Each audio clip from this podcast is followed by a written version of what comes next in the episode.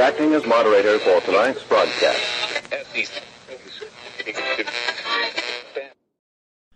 I'm your moderator, Chris Paul. Let's be reasonable. It's time to see what's behind door number 2. It's high noon for Wednesday, November 24th, 2021. Follow the podcast on the Telegram Messenger app at t.me/I'm your moderator or join the discussion thread at t.me/I'm reasonable. You can also find me on Gab and Getter at I'm your moderator. The Substack is imyourmoderator.substack.com and the merch site is cancelcouture.com or go direct shop.spreadshirt.com/cancel-couture. Today is the 308th day of Barack Obama's third term, as served by the half-dead, demented, degenerate, ventriloquist dummy, fake proxy president Joe Biden, who is overwhelmingly compromised by the Chinese Communist Party, the patriarch of one of the most corrupt families in American history, and the father of one of the most despicable sons to ever walk the earth. That's Hunter Biden. So congratulations, commies. You are so used to doing things for show and wanting people to watch you that now you've got everyone watching, and we finally see who you are and what you've always wanted. It's like the dog chasing after the truck, not knowing what happens when he finally catches it. That's essentially what we have with party of false decorum commies chasing after attention, chasing after the admiration of society broadly, and not realizing that once they turn that spotlight on themselves and people see who they actually are, without the protection of media, without the protection of the entertainment industry, without the protection of censorship, well, what's left is an amoral, uninformed bunch of incompetent narcissists. And if this is becoming obvious to you, it's time to just simply let go. Just let go. Get rid of all the stupid and evil communist ideas. Make amends with all the people you've shamed and bullied and slandered and censored and tried to get fired from their jobs, and migrate back to America, where all of us will accept you with open arms, because we want more Americans involved in the project of human liberty and self-governance. And with that, I would love to extend a warm Wednesday high noon welcome to all of the redeemable communists out there. Hello, commies. Welcome. Now, if you're thinking we're not being exposed as incompetent narcissists, I'd have to go ahead and disagree. You elected Joe Biden to be president, except you didn't actually elect him. You voted for him. And then you pretended he won, and then you attacked everyone else who could see that he obviously didn't win and that there's no way in the world Joe Biden approached anything nearing 81 million real legal American votes. But you went with it because it suited your needs, especially the needs of your carefully curated self-image. And you've continued to support, and hopefully you're reaching the point, or you have reached the point, maybe that's why you're here, where you have realized that, oh no, something has gone terribly wrong. Now, I want to assure you that more things will go terribly wrong for the Democrat Communist Party and its supporters before all of this is over. One of those things is how they're going to handle who is actually in the White House.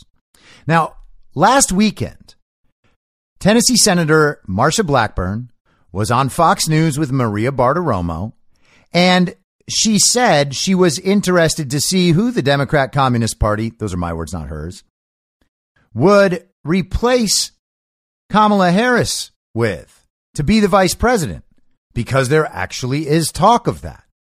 Now, why would you replace the vice president? Now, I mean, Kamala Harris is an absolutely terrible politician, a terrible person, totally incompetent, a raging narcissist with terrible communist priorities who is corrupted and controlled by global communists. All of that is true. That said, that's still the person they put on the ticket.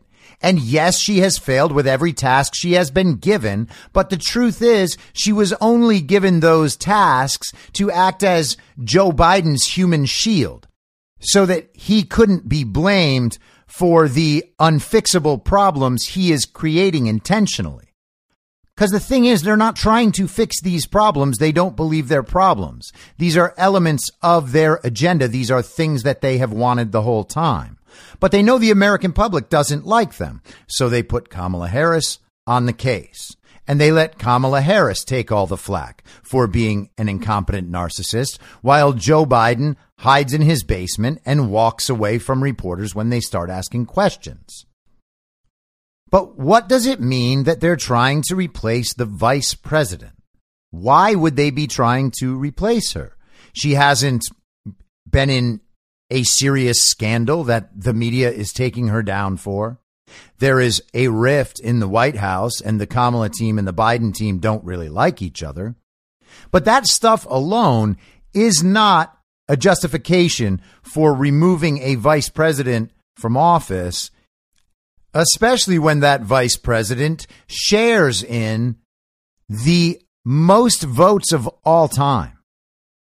So right now, the media is trying to make the case that Pete Buttigieg is the next in line. He's the next Democrat who's going to be the young Obama. He's young and smart and well-spoken and sophisticated, and he has all the right priorities, and he's very competent. And also he's gay, so you can't say anything bad about him.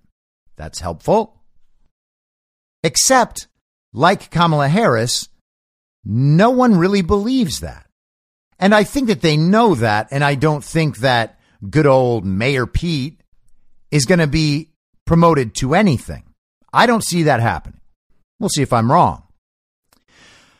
But there's someone else who they are thrusting back into the public spotlight who would be not only the sort of person they would pick, but the sort of person they might have planned this whole thing around. And if you haven't figured out who that is yet, here's a hint. There is a plot against the country by people who truly want to turn the clock back. They believe that the progress we've made on all kinds of civil rights and human rights, the cultural changes that have taken place, are so deeply threatening that they want to stage a coup. Now, think about it, because that's truly what is behind Trump and his enablers and those who invaded and attacked our capital.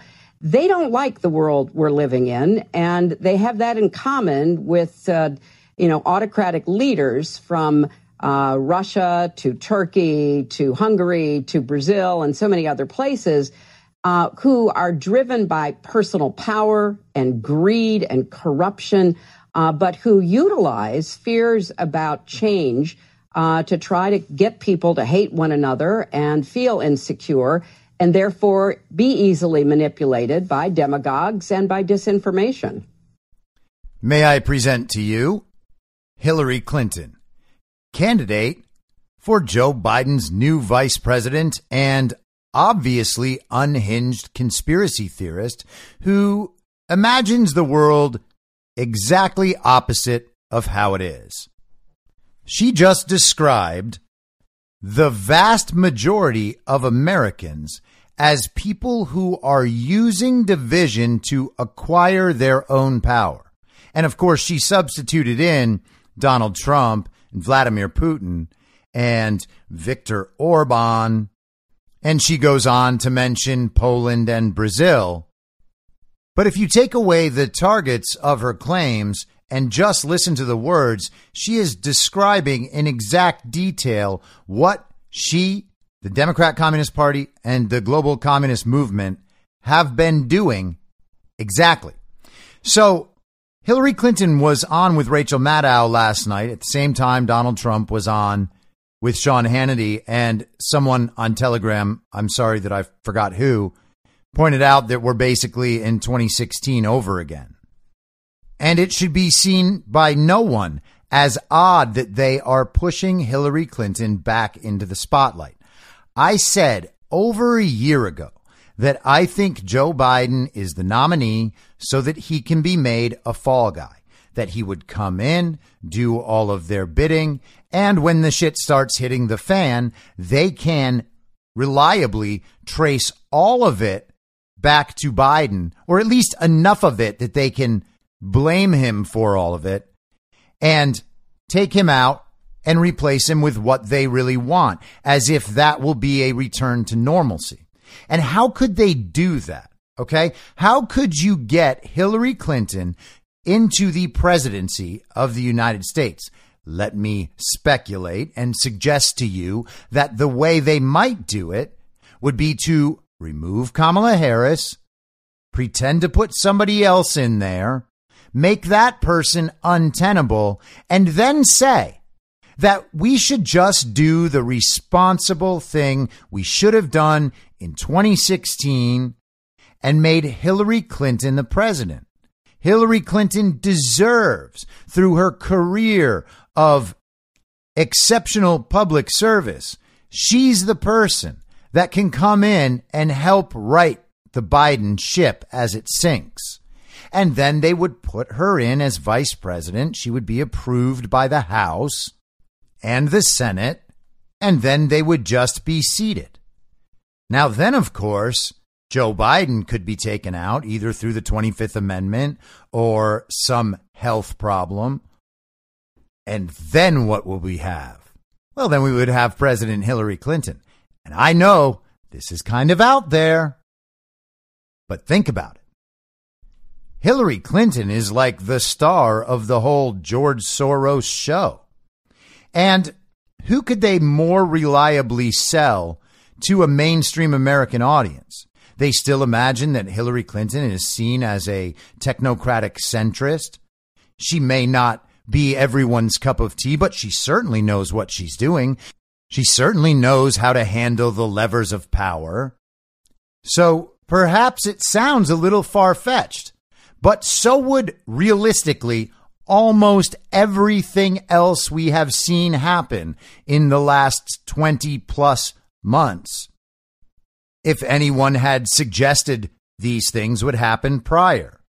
Right now, the mainstream is trying to convince the entire country that mandated shots with an experimental gene therapy should be injected into children for a disease that can't kill them.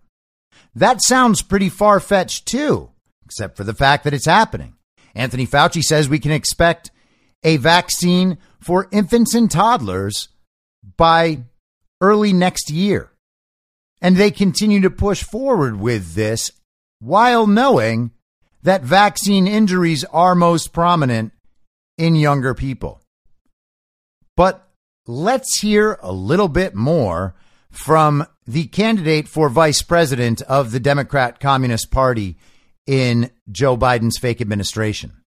I think we're really on the precipice, Rachel, of seeing people, particularly in the Republican Party, but not only there, who truly just want power to impose their views, power to exploit financial advantage, power to implement a religious point of view. We see all of that converging. And as you said in the very beginning of your question, this is not an American phenomenon.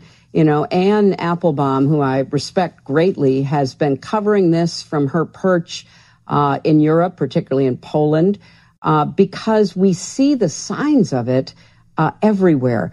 You know, democracy is messy. You know, a lot of people got I think kind of frustrated looking at the messy process of legislation. Once again, who in the MAGA movement is trying to take illegitimate power and use financial advantage because they're not interested in the messy process of legislation. Where is that happening? In fact, that's happening on the left. They stole an election because that's the only way that they could actually implement the global communist agenda in America. It is impossible to convince Americans that any of this stuff is what they actually want, which is why they never voted for it. And let me just go back to that first clip for a second, because she talked about a coup. A coup is not Donald Trump winning the election in 2016. A coup is also not Donald Trump winning the election in 2020 and then wanting that result to actually place him as president, as it should have, because he won. And a coup is not searching for election integrity, while it's obvious to the majority of the country that the election was indeed stolen. And that's all what we actually see in the real world. Meanwhile, Hillary Clinton's campaign in 2016 with the DNC hired Fusion GPS, and they had Christopher Steele produce the Steele dossier. And they used it to obtain FISA warrants, to tap the phones and monitor the communications, to spy on people connected to the Trump campaign, and spy on the people those people talk to, and the people those people talk to, and the people those people talk to, so that they could find out exactly what was going on within the Trump campaign and undermine one side's political candidate for president. And when that didn't work, they continued down the same path. Hillary Clinton knew it. Barack Obama knew it. Joe Biden knew it. And they were aided by the CIA and the FBI. These are just proven facts. This isn't a conspiracy theory. It's a conspiracy to stage a soft coup, which is exactly what they did. And then they continued to undermine that president. Joe Biden suggested that Michael Flynn be brought up on charges for violating the Logan Act in a meeting with Barack Obama and a bunch of other co-conspirators. And sure enough, they were able to take out Donald Trump's national security advisor. And then they started the Mueller investigation that took years and dominated the mainstream media and undermined a duly elected president in the minds of American citizens and throughout the world, which has a direct negative impact on our nation's ability to defend itself. And since then, they have tried two completely illegitimate impeachments for things they set up and did. And let's not forget that these are also the people who put the election fraud apparatus in place. So really, I don't think anyone needs to hear about a coup from Hillary Clinton. But let's get one more clip in. But because of the way we are getting our information today, and because of the lack of gatekeepers and people who have a historic perspective, who can help us understand what we are seeing, there is a real vulnerability in the electorate to the kind of demagoguery and disinformation that, unfortunately, the other side is really good at exploiting.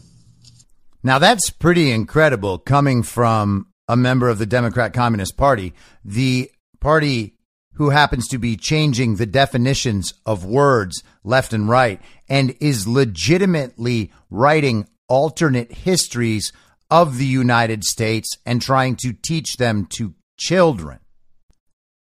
But she's concerned that there aren't enough gatekeepers because she thinks the electorate, which means all of us, is stupid. We have no ability to figure out what's true and false. So what we need more of are communists on MSNBC, communists on CNN, communists at the New York Times, the Washington Post, the Atlantic, and communists at the tech companies, so that the tech companies can figure out what stuff to censor. And they're presenting all of this as if everyone just had a proper understanding of history, they would see what all this is. And I agree with her about that. Unfortunately, everything she has described throughout this interview, those are all things they're doing. And those things all do have historical precedent. And if we see them, it's not hard to call them what they are. And so let's examine where we are with election fraud right now. And I'm going to get to Mike Lindell's complaint to the Supreme Court in just a few minutes. But first, I want to go through Tim Ramthan's joint resolution to the Wisconsin Assembly that was submitted the other day. So here that is. Relating to Wisconsin election reform and reclaiming the electoral ballots for president and vice president that were fraudulently certified. Whereas the Wisconsin Supreme Court stated in Trump versus Biden 2020, Wisconsin 91, on March 25th, 2020, the Dane and Milwaukee County clerks issued guidance on Facebook suggesting all voters could declare themselves indefinitely confined because of the pandemic and the governor's then existing safer at home order. This court unanimously deemed that advice incorrect on March 31st, 2020.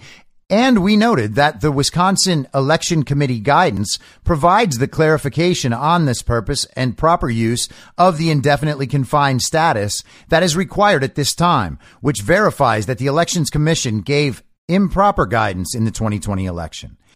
And whereas on December 7th, 2020, Elections Commissioner Dean Knudsen filed a complaint against Megan Wolf under Wisconsin Statute 7.70 for the rushed ascertainment of certification of the 2020 election before time for filing an appeal of the recount had passed, and revealed the planned haste to circumvent any further discussion or objection.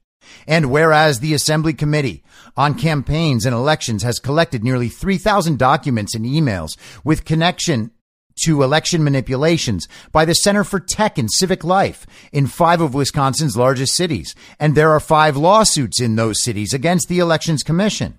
And whereas data experts have studied the historical voter trends based on population growth for both the entirety of the state of Wisconsin and its counties individually, and those studies reveal the normal inverse relationship of data was not present in the 2020 election results, which is a statistical impossibility. And whereas the Wisconsin Vote Database reflects 7.1 million registered voters in a state with a population of 5.8 million. And a voting age population of 4.5 million. And the WisVote database is riddled with incomplete and misrepresented data, including thousands of voters with the same phone numbers, addresses, and faulty zip codes, all of which reflects gross negligence in maintaining the database. And whereas grassroots canvassing efforts reveal 200 addresses in 31 counties in Wisconsin that have 200 to 400 registered voters at a single address, and a sampling of 1,000 actual 2020 absentee ballot envelopes from Milwaukee County found 23% had questionable addresses.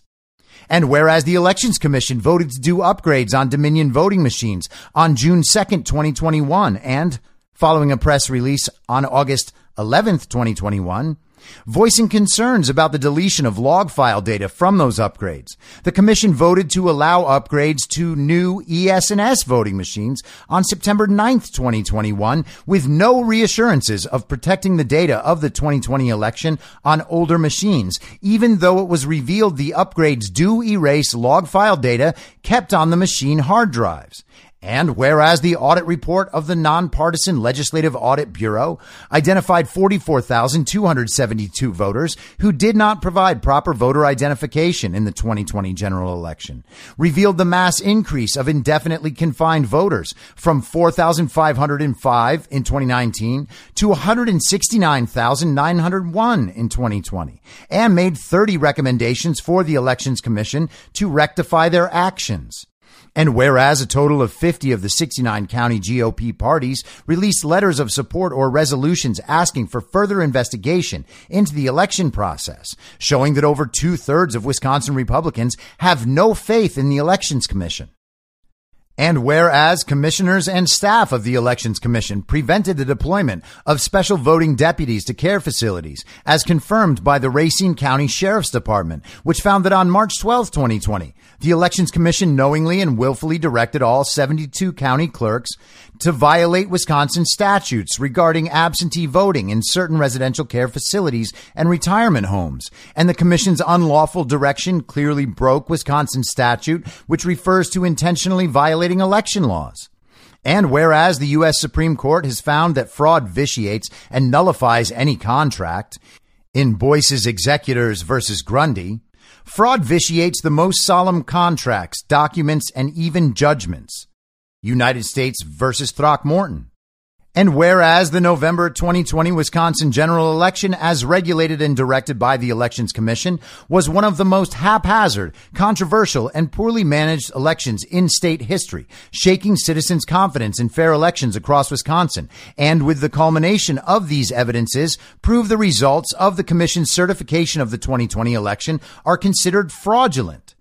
Now, therefore, be it resolved by the Assembly, the Senate concurring, that the accumulated evidence proves the actions taken by the Elections Commission to certify the 2020 presidential election shall be considered fraudulent under Wisconsin statute.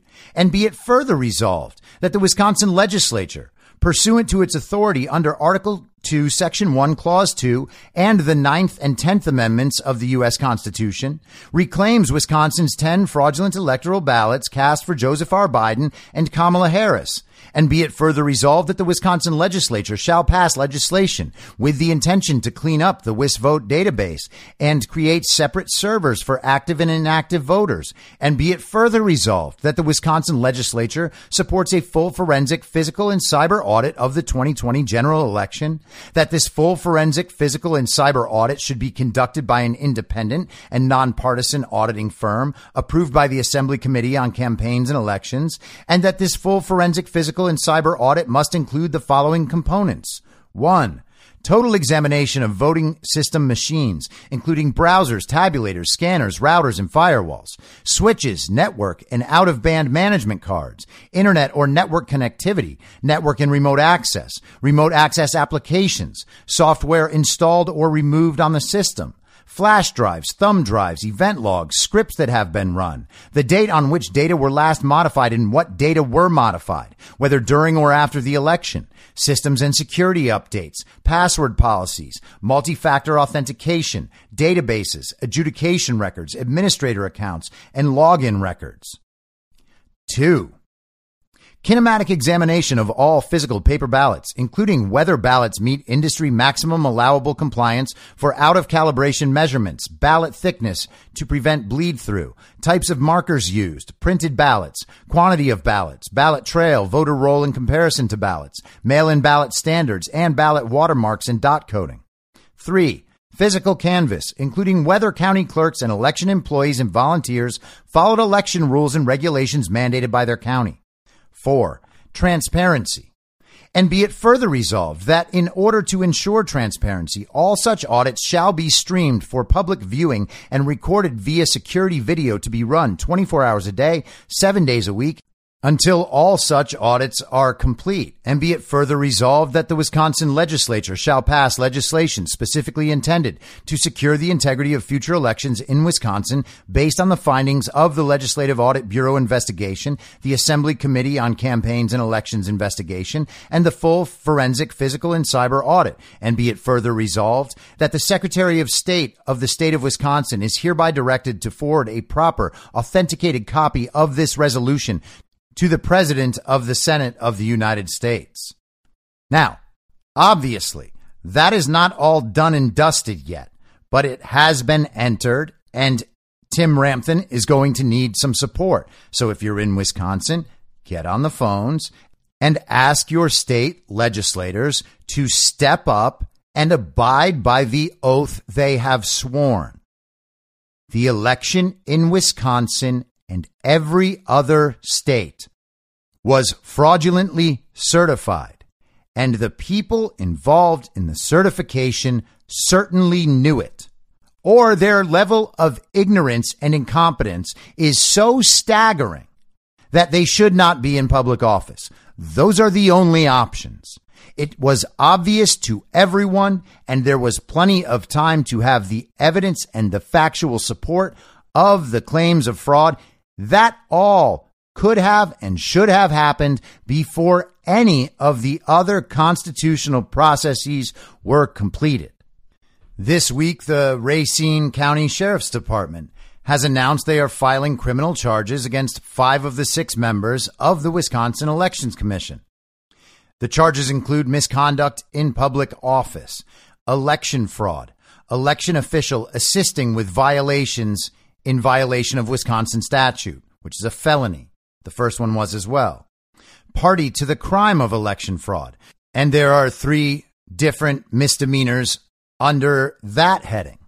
So whoever wants to pretend that this stuff isn't real or isn't happening is going to have to contend with the fact that it is real and it is happening. And so I'm going to read a bit of the Lindell case. The complaint was put out yesterday. This is going to be sent to the Supreme Court by attorneys general around the country. And so I'm going to give you the introduction and then the remedies sought. And this thing is 82 pages long. I suggest you read it. It's a quick read. It's very readable. It's not just all legal jargon. And then eventually we will get all the evidentiary exhibits, and I'm sure that those will be made public soon as well. But a lot of this stuff is stuff that we have gone over time and time again. So the suit begins with a quote from John Adams. "You will never know how much it has cost my generation to preserve your freedom. I hope you will make a good use of it." And this is the introduction. "We are in uncharted territory as a nation. The November 2020 election was stolen. Our country is divided in a manner not seen in over a century. Just last month, 56% of respondents agreed that it's likely that cheating affected the outcome of the 2020 presidential election, a 5% increase since April 2021. The fault for this deepening divide lies directly with the federal and state public officials who not only abdicated their sworn duty to support and defend the Constitution of the United States, but in many cases actively sought to subvert it. The justices of this court can no longer ignore what the public already sees, a time in history like that which Churchill once characterized as a gathering storm. Revelations of rampant lawlessness by officials in states like Georgia, Michigan, Wisconsin, Arizona, and Pennsylvania, collectively defendant states, involving outcome-changing illegal votes appear daily. For example, in Pennsylvania, after all counties had finally uploaded their official November 2020 election results, there were still 49,171 more votes than voters. Just one of many examples of illegal votes. Under express Pennsylvania law, the election should not have been certified. This September, it was revealed that election officials in Maricopa County, Arizona, were caught red-handed destroying election records from the November 2020 election in violation of federal law after a court rejected the county's attempt to thwart the Arizona Senate's investigation into the November 2020 election. That investigation also found tens of thousands of illegal ballots and that there were hundreds of thousands of corrupted or missing ballot images on which the November 2020 election vote count is based. Also in September, a renowned cybersecurity expert, University of Michigan professor J. Alex Halderman, revealed in a Georgia federal court that he had conclusively demonstrated that Dominion voting systems machines used in at least 16 states can be easily hacked to, quote, steal votes. Inexplicably, the district court denied Professor Halderman's request to strategically unseal his expert report detailing these systemic vulnerabilities for the limited purpose of bringing it to the Cybersecurity and Infrastructure Security Agency to attempt to fix these issues before the next election. Professor Halderman also testified that Georgia's Secretary of State, Raffensperger, a defendant in that case, refused to even look at the report or meet with him to go over these dangerous security vulnerabilities. The district court's decision to bury Professor Halderman's evidence and prevent it from being shared with authorities charged with protecting elections is unfathomable. This October, the Racine County, Wisconsin sheriff announced the results of a felony criminal investigation of the Wisconsin Election Commission into illegal vote harvesting in nursing homes. The sheriff stated that the governing election statute was in fact not just broken but shattered in all 72 counties across Wisconsin and referred the case for prosecution. The validity of up to 50,000 ballots may be at issue as a consequence. Two issues regarding the November 2020 election are not in dispute. First, in the months leading up to the November 2020 election, a few non-legislative officials in the defendant states used the COVID-19 pandemic as an excuse to unconstitutionally revise or violate their state's election laws. Their actions had one effect: to uniformly weaken security measures put in place by state legislatures to protect the integrity of the vote. These changes squarely violated the Electors Clause of Article 2, Section 1, Clause 2, vesting state legislatures with plenary authority to make election law. These government officials then flooded the defendant states with millions of illegal ballots to be sent through the mail or placed in drop boxes with little or no chain of custody as required by law. Second, the United States' failure to challenge the defendant state's violation of Article 2, including at a time when 4 of 8 justices had evenly split on whether to hear such violations in October 2020, violated the Take Care Clause and the Guarantee Clause of the Constitution, commanding that the executive, quote, shall take care and that laws shall be faithfully executed, end quote, and that, quote, the United States shall guarantee to every state in this union a republican form of government, end quote. A stolen election, as the November 2020 election was, neither faithfully executes the law nor provides a republican form of government. Since Marbury versus Madison, this court has, on significant occasions, had to step into the breach in a time of tumult, declare what the law is, and right the ship. This is just such an occasion. In fact, it is situations precisely like the present, when the Constitution has been cast aside unchecked. That leads us to the current precipice. In times such as this, it is the duty of the court to be a faithful guardian of the Constitution. And that is from the Federalist number 78, Alexander Hamilton writing.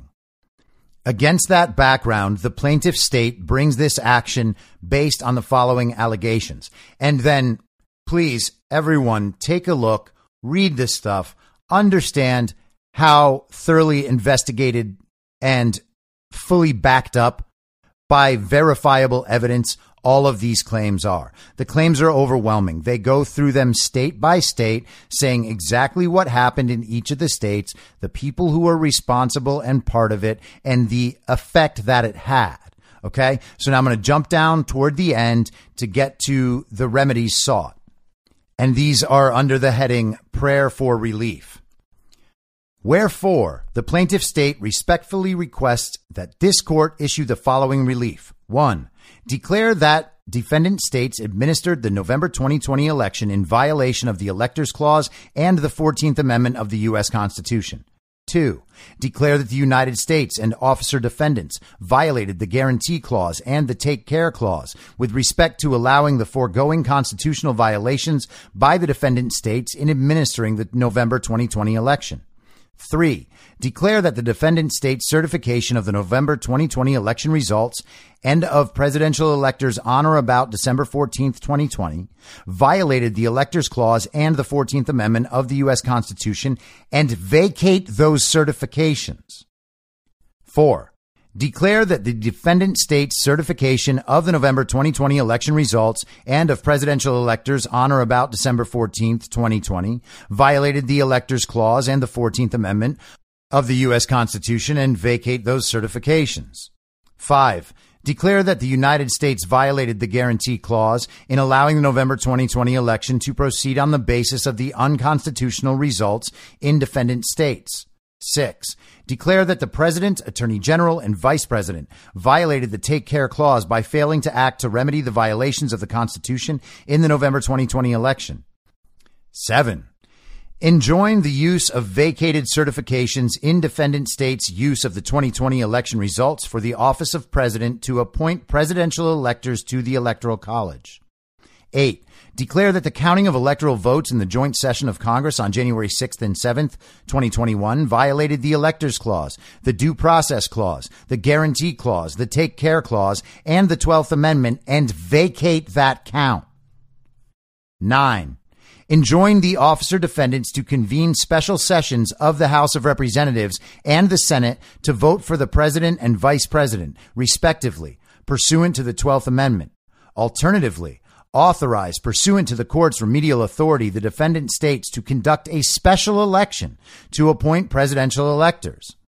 Alternatively, authorize, pursuant to the court's remedial authority, the defendant states to conduct an audit of their election results, supervised by a court-appointed special master in a manner to be determined separately. 12. Enjoin defendant states' use in future elections of revisions adopted by non-legislative actors to the election laws enacted by the state legislatures, unless the legislature ratifies any such revisions by enacting them as state law before the election. 13. Award costs to plaintiff state. 14. Grant such other relief as the court deems just and proper. So all of that sounds very actionable to me. The evidence is obviously there. They have expert and witness testimony. They have, or have at least said they have, whistleblower testimony. And we're going to have to see what all the exhibits actually are. And then we're just going to have to hope that the Supreme Court and the individual justices will abide by their oath and act on this evidence and remove these illegitimate, treasonous criminals from office, because they never should have been seated in the first place. And that by now should be completely obvious. And as was mentioned earlier, fraud vitiates everything. That means that everything done stemming from that fraud is also erased, which would kind of take care of all of the executive orders and all of the bills and all of the other nonsense the fake president has pushed through. Now, I was a bit surprised that this case is focused only on those 5 swing states, because certainly they have ample evidence from states across the country. But I am guessing that they just wanted to keep this targeted and make it quite clear in one fell swoop that Joe Biden did not win, and that the results saying that Joe Biden won cannot be trusted by anyone and should not be trusted by anyone, because they are the product of blatant and obvious and overwhelming intentional fraud and malfeasance. And this stuff is just going to keep developing over the next few days. Lindell is going to be on War Room this afternoon discussing it, and then he's doing another Frank TV like marathon, 96 hours from, I guess, a minute after midnight tonight all the way through Sunday night. So it's super important to pay attention to this stuff. Again, this has the power to push our narrative forward, regardless of what the Supreme Court does. We can't control that. What we can control is familiarizing ourselves with this case and being able to talk about it to other people, being able to share it with other people, being able to say, hey, yeah, the evidence actually is there and it's completely overwhelming. And I know you haven't heard any of this stuff because the mainstream media wouldn't allow you to hear it, but all these claims here are actually true. And there is so much more that's not in this complaint. So I'm kind of interested to see what will be added on to this in terms of further evidence or additional complaints. And of course, one of the keys to all of this is to see how many attorneys general around the country do indeed file this. There has been a lot of interference this week from Ronna Romney McDaniel and the RNC. They are putting pressure on attorneys general around the country to not be part of this. That is who we are dealing with. There is no responsible Republican in the country who is committed to the country who should not be begging to be a part of this just to cover their own asses, if nothing else. But instead, they're trying to pretend that this isn't happening, this doesn't exist, and this will never be fixed. They don't want the election fixed. They want to maintain the power and the dominance of the uniparty, and they want to put more rhinos in position to continue on with the party as it stands now. It's amazing to me by this point These people don't understand what they are playing with. I don't know how many times they think they can kick the hornet's nest. We are going to make sure that no Republican who has denied election fraud is ever in political office ever again. The only way these corrupt people can maintain power is by keeping the election fraud apparatus in place. That's it. And that's why they're trying to do it. Benefiting from the fraudulent system and helping to keep it in place is exactly the same as being a part of it from the beginning. And all of them know that on a principled moral level, and they think they can get away with it regardless. These are petty criminals, and they will be treated as petty criminals. Now, in both Tim Ramthan's resolution in Wisconsin and within the lawsuit we just went over, there are mentions of the effect of the Center for Tech and Civic Life. Now, the Center for Tech and Civic Life is Mark Zuckerberg and his wife Priscilla Chan's little election theft operation. This is from yesterday in capitalresearch.org. Zuckerberg's election meddling could be emulated by foreign interests. This is by Parker Thayer. Mark Zuckerberg's invention opened U.S. elections up to manipulation by foreign powers that everyone should be aware of. No, not Facebook. His other invention, the private funding of public election offices. When Zuckerberg contributed roughly $400 million to the Center for Tech and Civic Life to privately finance public election offices, he was the first person ever to do so. It was a strategy simply unheard of before 2020. And this second invention of the billionaire, who became famous for his serious effect on tech, had a serious effect on elections. But while speaking out against Facebook and the damage it's done to democracy earns a segment on 60 Minutes, speaking out about Zuckerberg and his Zuck bucks might find one labeled a conspiracy theorist. The idea that Zuckerberg impacted elections in partisan ways through Facebook is almost universally accepted. But strangely, the idea he did the same through the Center for Tech and Civic Life, CTCL, is somehow too far-fetched. The reality is that CTCL impacted the 2020 election in ways Facebook never could, and legislators should be just as anxious to address Zuckbucks as they are Facebook. For proof, look no further than Wisconsin, where, in true Facebook fashion, one of CTCL's grant advisors leveraged the terms and conditions of Zuckerberg's funding to access information they had no right to see. Reports show that Michael Spitzer Rubinstein, CTCL's Wisconsin grant advisor, who once worked as a Democratic consultant in New York, became de facto elections chief for Wisconsin's 5 largest cities, despite holding no office. Spitzer Rubinstein rewrote the rules for ballot curing in Milwaukee, requested to be allowed to personally cure ballots in Green Bay, helped election administrators decide how ballots would be transported, rented the room where ballots were to be stored in Green Bay, and was given the keys to the hotel convention room where absentee ballots in Green Bay were stored days in advance of the election. In fact, Spitzer Rubinstein was so intrusive and domineering that the Green Bay city clerk resigned just before the election in disgust after her superiors ignored repeated email complaints questioning the legality and ethics of Spitzer Rubinstein's involvement. Facebook might be a cesspool filled with lies, vitriol, and organized disinformation campaigns, but is it more frightening than a billionaire-funded political consultant with, quite literally, the keys to an election? The details of how CTCL funds were used in Wisconsin are disturbing, but more disturbing is the fact that it was all legal.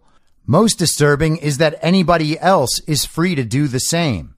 Anybody. Oil tycoons, hedge fund managers, banking executives, literally anybody can fund 501c3 nonprofits like the Center for Tech and Civic Life, and they can do it anonymously, since 501c3s are not legally required to disclose their donors. Worse yet, they wouldn't even have to be a U.S. citizen because there are no rules against foreign donors either. A Russian oil oligarch looking to cripple his U.S. competitors could create a charitable front group to disproportionately fund election offices of more environmentally conscious counties in hopes they would shut down drilling. A foreign dictator hoping to lift economic sanctions could use a nonprofit cultural center to pay for an election office's voter outreach campaign, but provide much more money to counties where a senator or presidential candidate sympathetic to their plight is winning. This may sound like modern-day McCarthyism, but there are numerous examples of foreign actors influencing U.S. elections in both 2016 and 2020. Hans-Jörg Wyss, for example, is a little-known Swiss billionaire who illegally gave thousands to PACs, which non-citizens are not allowed to do, more than 30 times over several years before the FEC caught on. In 2021, the New York Times called Wyss an influential force among Democrats, despite the fact that he can't contribute to candidates or political parties because he uses his private foundation to funnel tens of millions of dollars into nonpartisan political advocacy groups each year, many of them 501c3s, just like CTCL. Just this year, accusations surfaced that Wyss once again broke election law due to his involvement with the Arabella Advisors Network, along with reports that he attempted to purchase numerous U.S. newspapers, including the Chicago Tribune, the Baltimore Sun, and the Daily News. Furthermore, leaked internal memos showed that the Wyss Foundation developed a $100 million democracy strategy that included funding get-out-the-vote drives and lobbying to change election laws, and shared it directly with John Podesta, Hillary Clinton's campaign manager, just before the 2016 election. This has no qualms about intervening in U.S. elections, and now that Zuckerberg has paved the way, Wyss might attempt to use his dark money network to follow suit. The same goes for the Russian government, who famously tried to influence elections using targeted misinformation campaigns on Facebook in 2016, and the Iranian and Chinese governments who reportedly attempted to do the same in 2020. It's far from a conspiracy theory to say that Zuckbucks gave Mark Zuckerberg a concerning level of influence over the 2020 election, and it's just as reasonable to be worried that foreign interests will attempt to mimic Zuckerberg in the future. Luckily, dozens of states have put forward legislation to ban further private funding of election offices, but dozens more have yet to act. With 2022 fast approaching, time is running out for state legislatures to act, and if they don't, our elections could be open to more interference and manipulation than ever before. So is everyone understanding that this was the safest and most secure election in the history of our country yet, or no? And finally, speaking of our wholly corrupt and illegitimate government and its interplay with the big tech firms, this is from Monday in The Hill. Justice Department defends Section 230 protections in Trump suit by Chris Mills Rodrigo. The Justice Department stepped into former President Trump's lawsuit against Facebook Monday to defend Section 230, an internet communications law criticized by both Trump and his successor. The department intervened in a lawsuit that Trump brought against the social media giant for suspending his account in the wake of the January 6th insurrection at the Capitol. Monday's filing notes that the government is stepping in, quote, for the limited purpose of defending the constitutionality of Section 230C, end quote. The 1996 law, which protects online platforms from liability for content posted by third parties and allows them to conduct good faith content moderation, was a favored target of Trump during his term. And now The Hill is misstating intentionally what Section 230 allows them to do. But we can go into that in greater length another time. He argued that the law gives cover for platforms to discriminate against conservatives, an allegation that has yet to be substantiated. Again, that is an utterly ridiculous claim. The former president signed an executive order aimed at dismantling the law, but the order was revoked early into President Biden's term before any concrete action was taken. Biden has not positioned himself as a defender of Section 230 either. He called for it to be immediately revoked on the campaign trail and has not publicly changed that position as president. Trump also sued YouTube and Twitter at the same time as Facebook for pulling down his accounts. Judges have ordered the cases against YouTube and Twitter be transferred to Northern California, where the companies are based. A motion to move the Facebook suit to the same location remains pending. And that's it from The Hill. Isn't that strange that Joe Biden last year wanted Section 230 removed, but now Joe Biden's illegitimate hack of an attorney general, Merrick Garland, is intervening in the Trump lawsuit to support the constitutionality of Section 230. And why would that be? Well, it seems like maybe they're scared of Donald Trump being put back on social media. But it's not just about Trump. if they lose their Section 230 protections, they're going to have a real hard time censoring half of the country as they are now. And if they don't have that censorship and they don't have algorithms that are weighted to show people only certain things, then they would actually have to allow the country to exist in a free market of information. And in a free market of information, people would actually have to be able to back up the things they're saying, and they would have to be accountable to the people listening when those people say, hey, that's wrong, and here are all the reasons why. If that happens, the blue anon check marks on Twitter and Facebook and Instagram would finally have to see what the public actually thinks about them and their ideas. They are living inside a bubble that was built to protect them from ever understanding what the general public actually thinks about any of this stuff. So they operate in this protected space where everything they say and do goes unchallenged, no matter how violent it is, how racist it is, how divisive it is, how anti-scientific it is.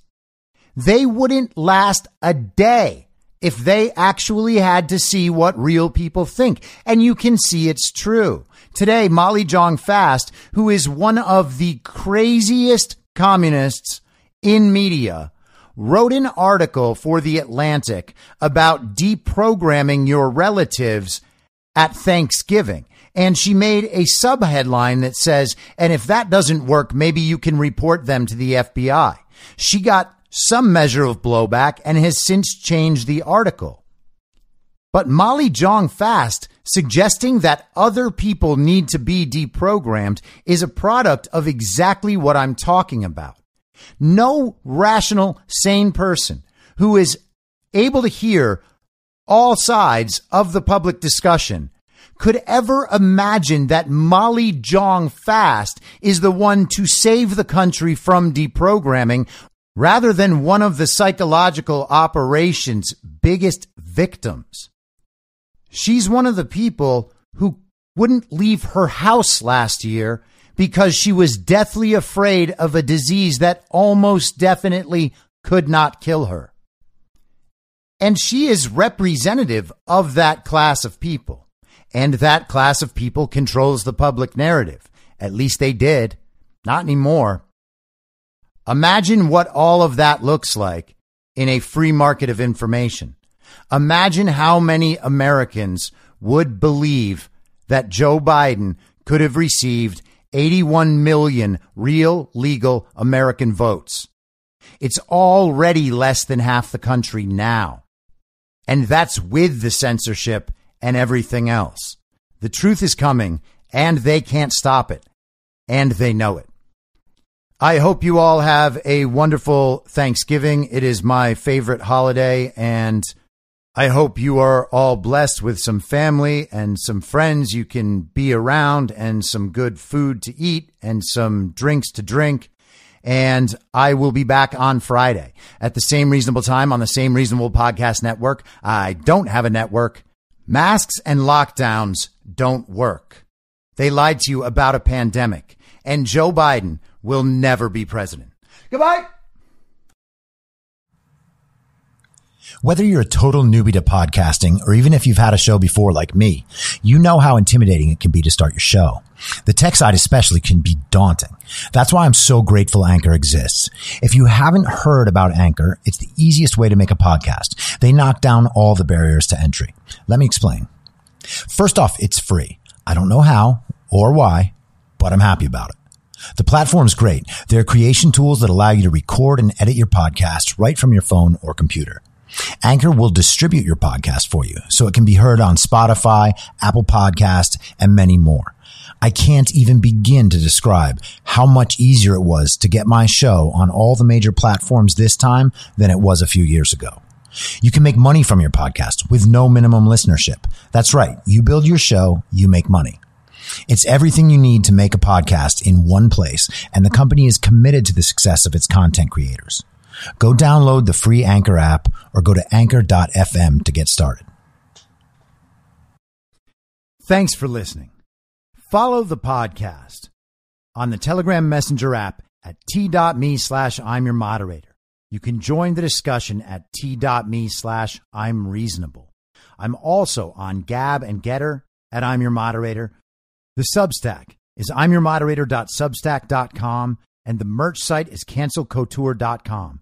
You can also go direct to that at shop.spreadshirt.com/cancel-couture. I'll see you next time. Out on the range.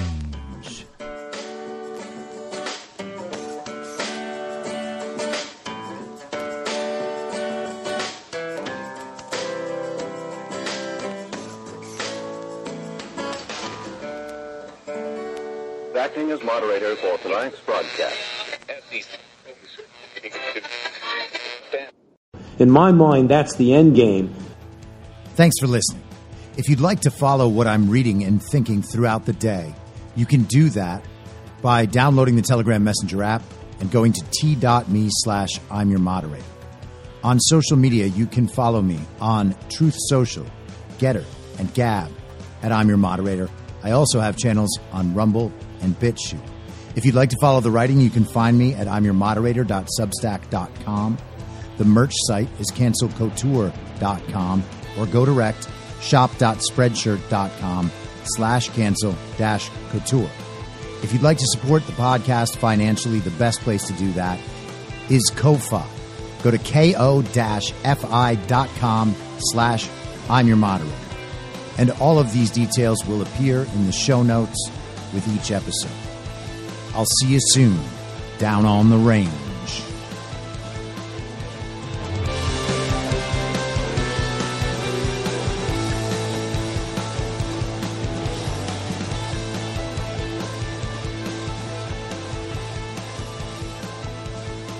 It's happening!